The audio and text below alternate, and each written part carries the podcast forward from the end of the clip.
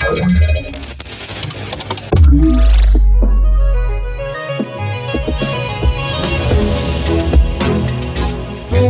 halo, tu mówi Warszawa w podcaście Cyber Cyber Raport. Mamy wtorek, sto pięćdziesiąty ósmy dzień roku, siódmy dzień czerwca. Na warszawskim Wilanowie już dawno świeci słońce, mimo tego, że mamy szóstą pięćdziesiąt. Znany to na świecie ten siódmego czerwca jako Światowy Dzień Seksu, więc jeszcze tylko solenizanci, ale tutaj też ciekawe kombo, bo imieniny obchodzą zarówno Jarosław, jak i Antoni. Także wszystkiego najlepszego solenizantom, ale także Meriadek, święty o tym imieniu, miał uzdrawiać z różnego rodzaju bólów głowy, uszu i głuchoty. Głuchoty, nie głupoty, to dla tych, co nie dosłyszeli. Witam Was bardzo serdecznie przy mikrofonie Cyprian Gutkowski i przedstawiam Wam garść najnowszych informacji ze świata cyber. Na dziś mamy przygotowane pięć, no może sześć rzeczywiście informacji. Pierwsza z nich to tak naprawdę Elon Musk, czy kupi Twittera, zaczyna się nad tym mocno zastanawiać. Błąd Microsoft zablokował kontra, konta Rewards. Włoskie miasto Palermo wyłącza wszystkie systemy, aby odeprzeć różnego rodzaju cyberataki. No i klasyczne, moje ulubione też studenckie danie, czyli dane osobowe trzydzieści tysięcy studentów ujawnione, trzydzieści tysięcy uczniów zostały ujawnione w internecie. No i jako takie ostatnie na deser, nawiązując do analizy cyberkonfliktu, cyberecha konfliktu na Ukrainie i krótkie wiadomości z tego terenu.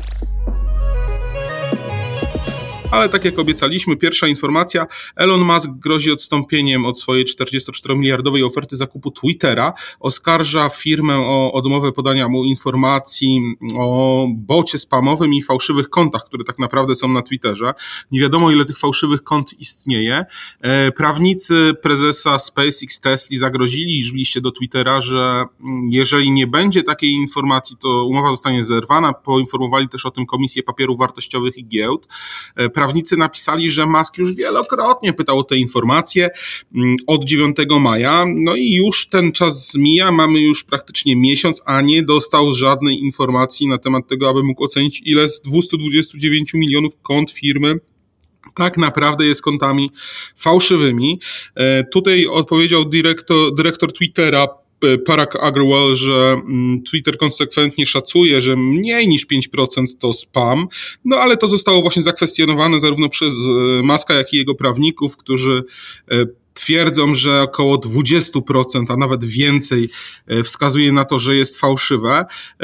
Ten sceptycyzm Elona Muska co do liczby tych botów i fałszywych kont został również tak jakby temat tego podjęty przez prokuratora Teksasu, który mm, prokurator ten generalny powiedział, że on wszczyna dochodzenie, ponieważ ma obowiązek ochrony Teksańczyków, jeżeli Twitter fałszywie przedstawia liczbę fałszywych kont, dzięki czemu zwiększa swoje przychody, na przykład pobierając większe pieniądze od ludzi do reklamy.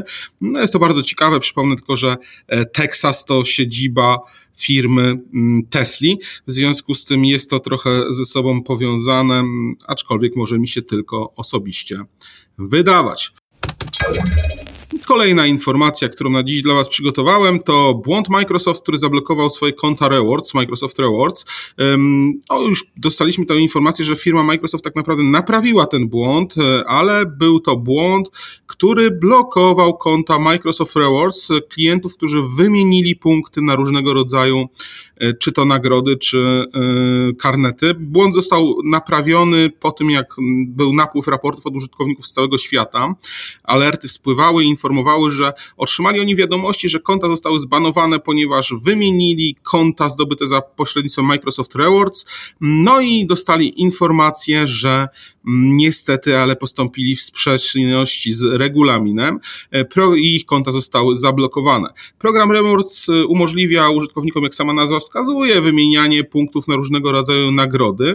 Mogą to być czy karty upominkowe, czy innego rodzaju prezenty. Je zbiera je się podczas na przykład wyszukiwania w Bing. Boże, jedyny ile się namęczyłem, żeby Binga odinstalować na początku, jak dziecięciem jeszcze byłem, lub robienia zakupów właśnie w online w Microsoft Store, no i tutaj oczywiście przez swoje konto Microsoft. Dzięki temu działał Rewards, umożliwiając wymianę tych punktów.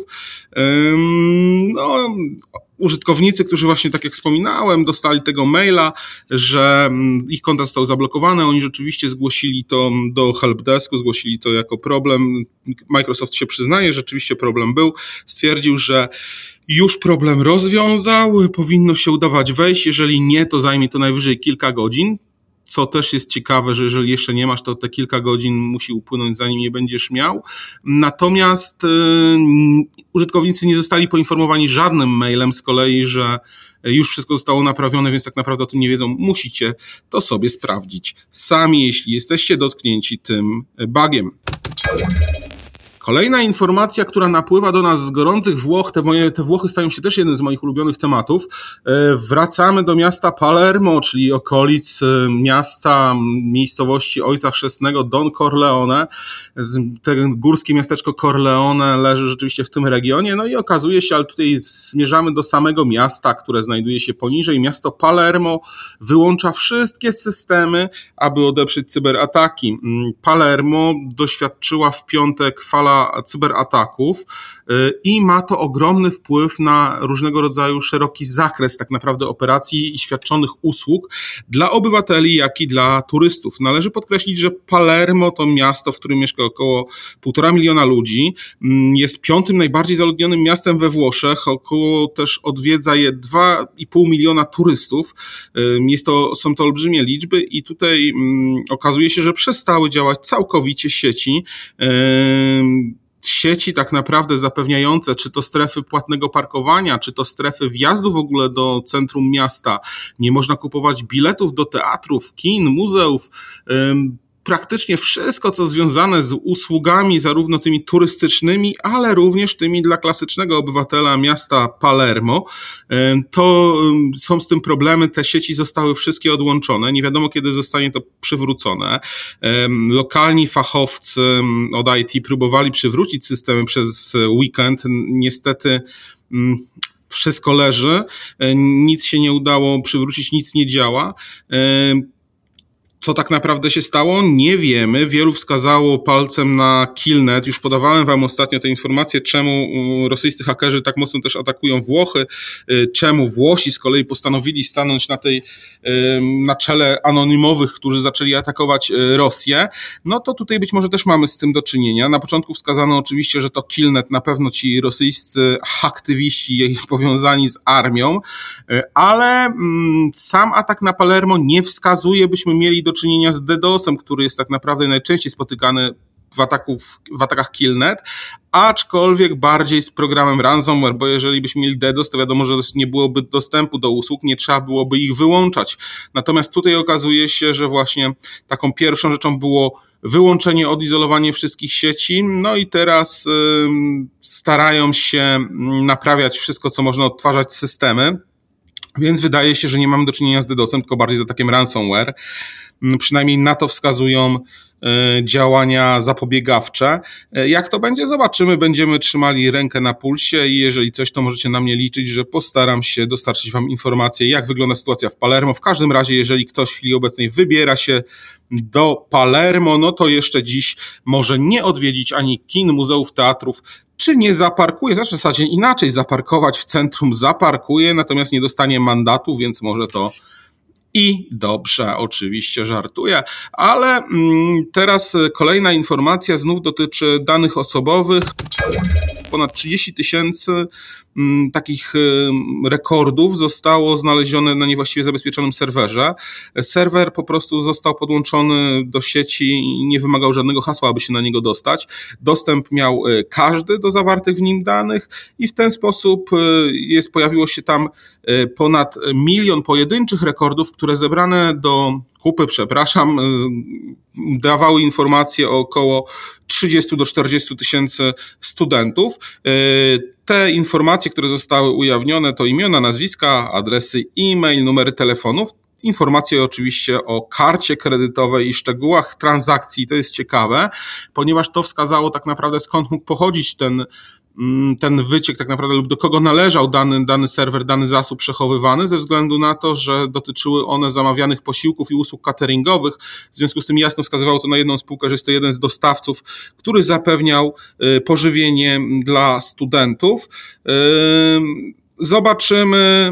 Podobno też jest ta informacja, że rzeczywiście ta firma może nie tyle co się przyznała do tego, natomiast powiadomiła swoich użytkowników o tym, że wyciek miał miejsce, no więc tym samym tak naprawdę przyznając się do winy. No i wreszcie przechodzimy do tego, co się dzieje w konflikcie ukraińsko-rosyjskim. No tutaj znowu dzieje się wiele, ale teraz trochę symetrycznie, jestem teraz symetrystą, więc podaję informacje również, które pojawiają się na rosyjskiej sieci. Rosyjscy hakerzy Rachdit umieścili dane siedmiuset pracowników S B U, czyli tej Służby Bezpieczeństwa Ukrainy, na swojej stronie.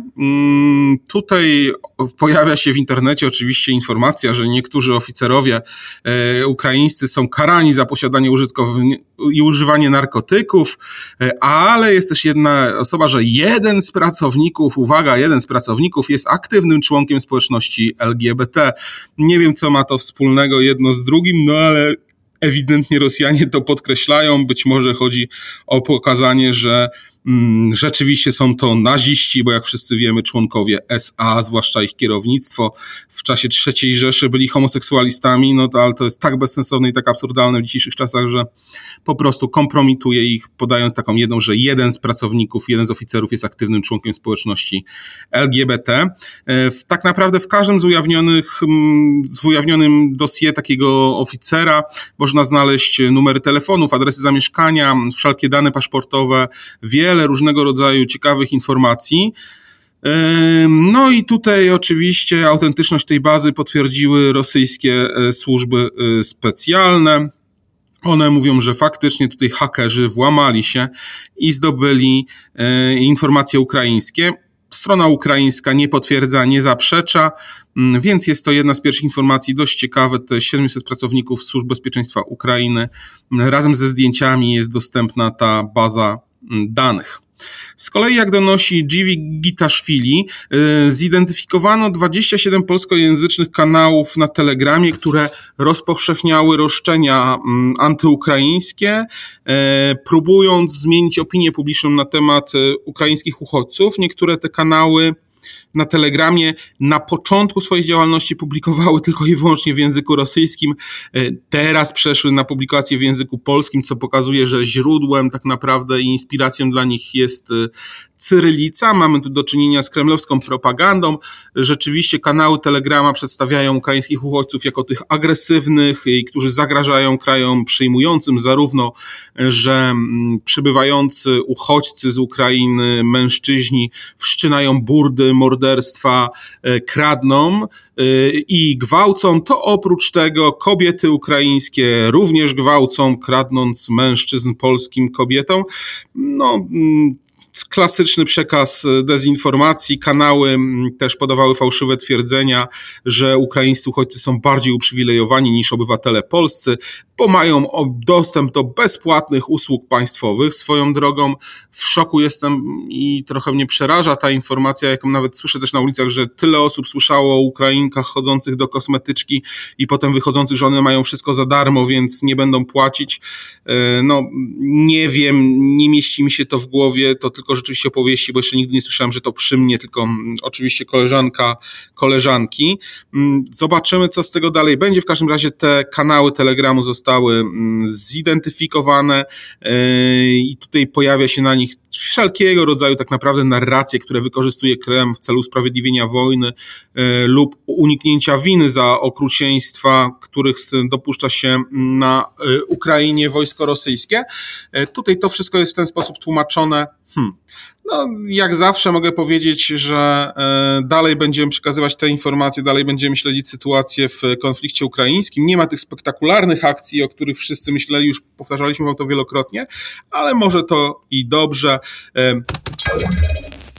To by było na tyle w Cyber Cyber Raport. Dziękuję wam bardzo. Już po siódmej na Wilanowie słoneczko lekko przebija się zachmurzone, jeszcze nie wyschły ulice, ale czeka nas wspaniały dzień, więc życzę wam miłego wtorku i do usłyszenia następnym razem. To był Cyber Cyber Raport Fundacji Bezpieczna Cyberprzestrzeń i Cyprian Gutkowski przy mikrofonie. Dziękuję wam bardzo i pozdrawiam was serdecznie.